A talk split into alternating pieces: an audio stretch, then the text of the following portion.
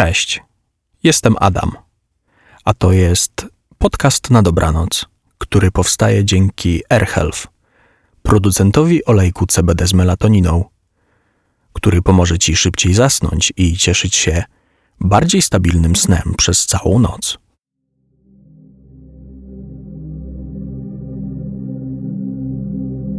Padało trzynaście dni z rzędu. Woda sięgała mieszkańcom miasteczka aż do nagich kostek. Mężczyźni ściągali buty i szli boso przez rynek, łowiąc uciekające z prądem owoce. Kobiety wyglądały jak wodne nimfy. Ich suknie sunęły po tafli, a delikatne materiały, z których były uszyte, falowały pod powierzchnią, niczym rzeczne rośliny. Dzieci piszczały z zachwytu, ukazując niebu swoje różowe podniebienia łapały krople deszczu w usta i tańczyły, pluskając się w kałużach.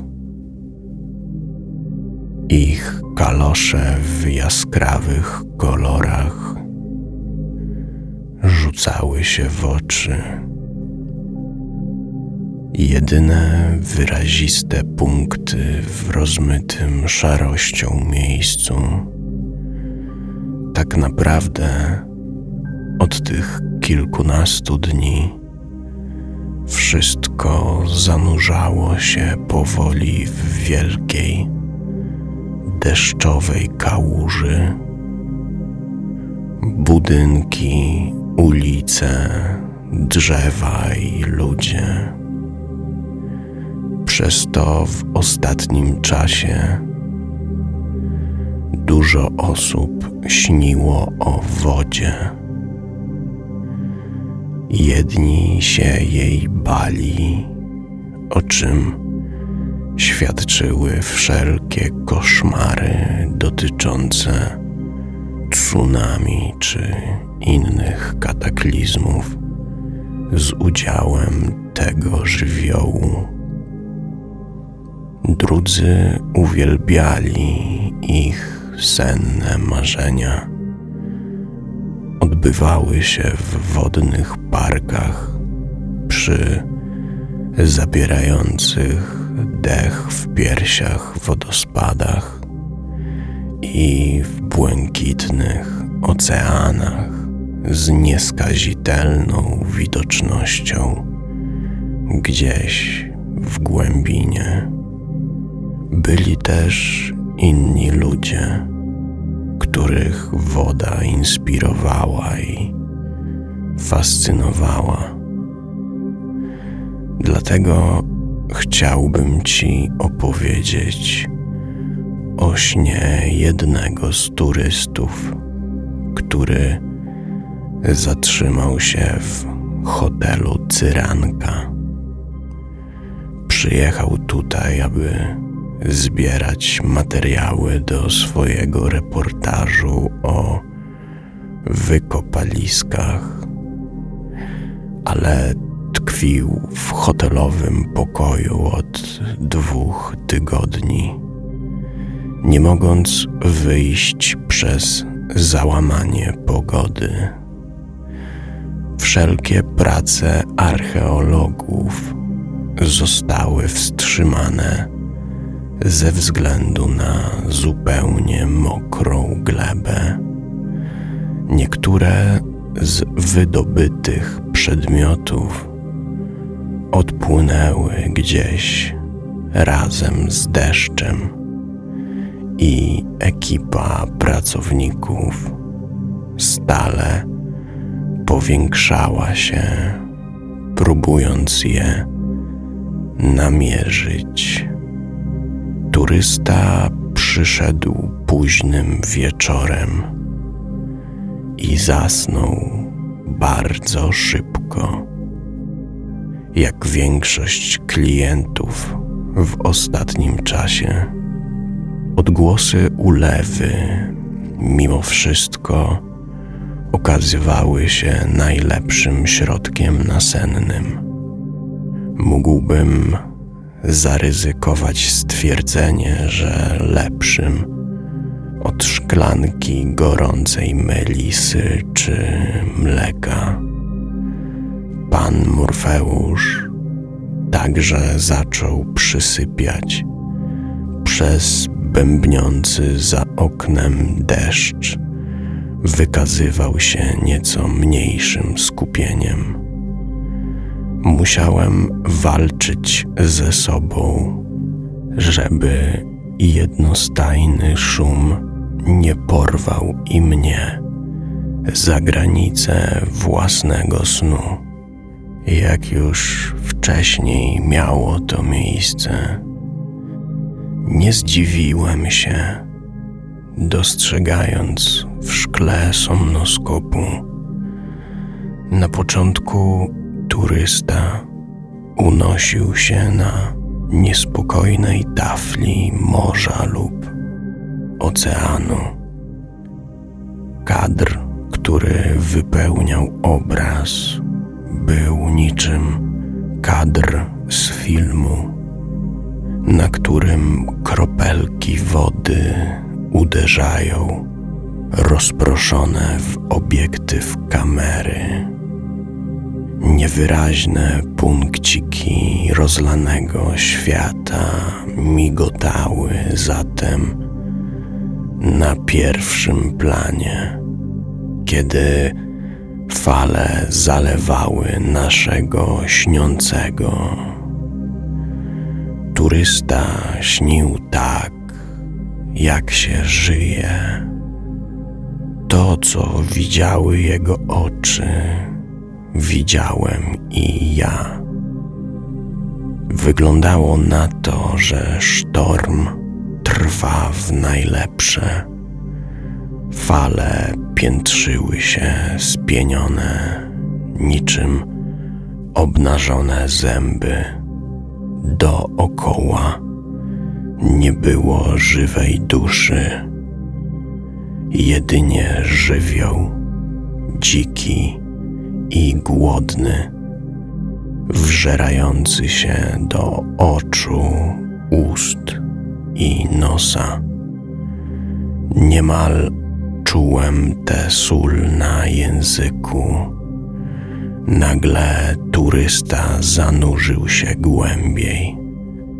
Zniknął pod powierzchnią i szkło somnoskopu wypełniła błękitno-zielona głębia. Obraz rozmył się, jakby stracił całą ostrość widzenia. Miałem pewność, że oto teraz, już za chwilę, nasz klient wstanie i przyjdzie do nas. Zazwyczaj taki był finał snów o topieniu się. Człowiek budził się w momencie zaczerpnięcia oddechu pod wodą. Nie tym razem. Nic bowiem się nie skończyło. Wyblakły turkus otaczał turystę zewsząd jedyna materia w zasięgu wzroku, przypominająca bezdenną pustkę, wypełniająca nieskończoną przestrzeń, dotykająca nicości, wszechobecna nieobecność. Im niżej jednak się znajdował, tym coraz więcej niewyraźnych jeszcze kształtów zaczęło wyłaniać się z oddali. Na początku myślałem, że to jakiś wrak zatopiony przed tysiącami lat statek, może zaginiona Atlantyda. Moim oczom ukazały się bramy, które, kiedy turysta się zbliżył, otworzyły się przed nim szeroko, wpuszczając go do środka, a w środku było miasto i brzmi to tak, jakby chodziło o zgliszcza po katastrofie, o zmurszałe, zjedzone przez czas i wodę miejsce. To, co zobaczyłem, nie miało nic wspólnego z pogorzeliskiem. Podwodne miasto tętniło życiem. Ludzie unosili się w wodzie jak kosmonauci, raz na jakiś czas dotykając jednak stopami dna oceanu, by zaraz ponownie się od niego odbić i ruszyć tanecznym, kosmicznym krokiem dalej. Dostrzegłem wielki budynek cukierni w której torty, pączki i maślane rogaliki lewitowały na tle turkusu. Przed wejściem rozwieszono markizy, które falowały swoim rytmem. Przez uchylone okiennice do środka wpłynęło kilka połyskujących ryb Starodawny szyld kołysał się na wszystkie strony, popychany ruchami wody. Turysta także unosił się nad dnem, kiedy przemierzał główną ulicę miasteczka. Zamiast brukowej kostki, ktoś ułożył na nim ozdobne kamienie. Jedne były zupełnie matowe, inne lśniły, ale wszystkie tworzyły równą ścieżkę prowadzącą pomiędzy budynkami. Dalej dostrzegłem kościół. To był niesamowity widok. Chór przy ołtarzu, składający się z kilkudziesięciu osób wiszących ponad ziemią, śpiewających bezgłośnie. Z ich ust wyskakiwały pojedyncze bąbelki powietrza, ale nie słyszałem nic poza bulgotem oceanu. Odnalazłem w tym obrazie coś bardzo mistycznego. Drzewa rosnące wokół budynków jako wodne rośliny wyglądały na prastare i jeszcze bardziej majestatyczne niż byłyby zapewne na lądzie.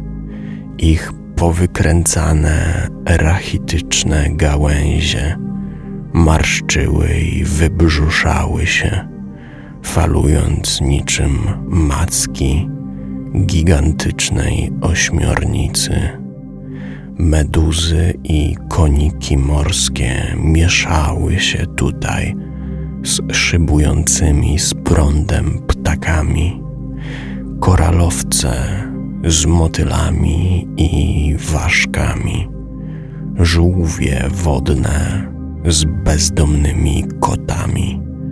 Na moich oczach samotny delfin przepłynął przez samoobsługową myjnię samochodową. W poszczególnych ogrodach mieszkańców roiło się od maleńkich rybek. Wiły się wokół tańczących kwiatów i krzewów. Turysta zmierzał dalej i dalej, nie rozglądając się dookoła. Minął go jakiś mężczyzna w kapeluszu. Zdjął go nieznacznie z głowy w geście powitania i ruszył w przeciwną stronę. Tak długo jak mogłem, wpatrywałem się w jego szyję w poszukiwaniu skrzeli lub czegokolwiek, co mogłoby je zastąpić, ale nic takiego nie dojrzałem.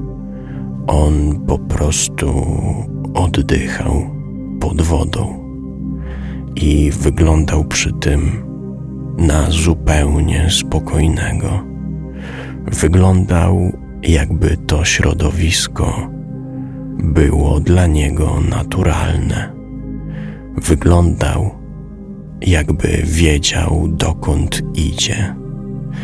W istocie wiedział. Wiedział też, dokąd idzie nasz turysta. Już wcześniej to przeczuwałem, ale kiedy dostrzegłem wyłaniającą się z kłębowiska mętnej roślinności kamienicę, z trudem zaczerpnąłem powietrze. Dopiero teraz zorientowałem się, że podświadomie co chwilę wstrzymywałem oddech, czując, jakbym przebywał w podwodnym miasteczku razem z turystą. Teraz stał pod szyldem Galerii Sztuki Sennej. Nagle stało się coś, czego jeszcze w całej swojej karierze naukowej nie doświadczyłem.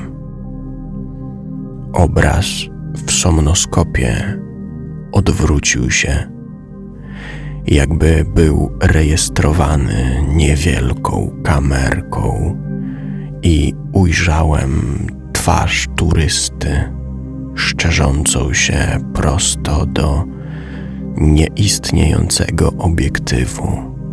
Uśmiechnął się do mnie i uniósł kącik, a rój pęcherzyków powietrza wydostał się z jego ust. Ponownie dostrzegłem jego dłonie i palce obejmujące mosiężną klamkę. Dostał się do środka podwodnej galerii i ruszył schodami na górę. Kiedy otworzył szafę i zniknął w jej czeluściach, obraz pochłonęła ciemność. Otrząsnąłem się, zrzucając z siebie gęsią skórkę, która pokryła całe moje ciało. Pan Morfeusz podniósł powieki, słysząc, że skończyłem pracę, a chwilę później w progu stanął turysta, cały ociekający wodą. Otworzyłem usta, chcąc coś powiedzieć, ale nie wydobyło się z nich ani jedno słowo. Cisnęło się na nie mnóstwo pytań, ale byłem zbyt zszokowany, żeby zadać jakiekolwiek. Spokojnie wystawiłem głowę za okno dla zwiększenia efektu. Roześmiał się nasz gość. Świadome sny zawsze robią największe wrażenie. Nie mogłem zaprzeczyć, gdy wyszedł i śledziłem jego nieco przygarbioną sylwetkę znikającą wśród drzew. Dostrzegłem dywan pożółkłych liści płynących po chodniku. Uśmiechnąłem się do siebie. Ulewa zmywała z nas wszystkie resztki lata, pogrążając miasteczko pod taflą nadchodzącej jesieni.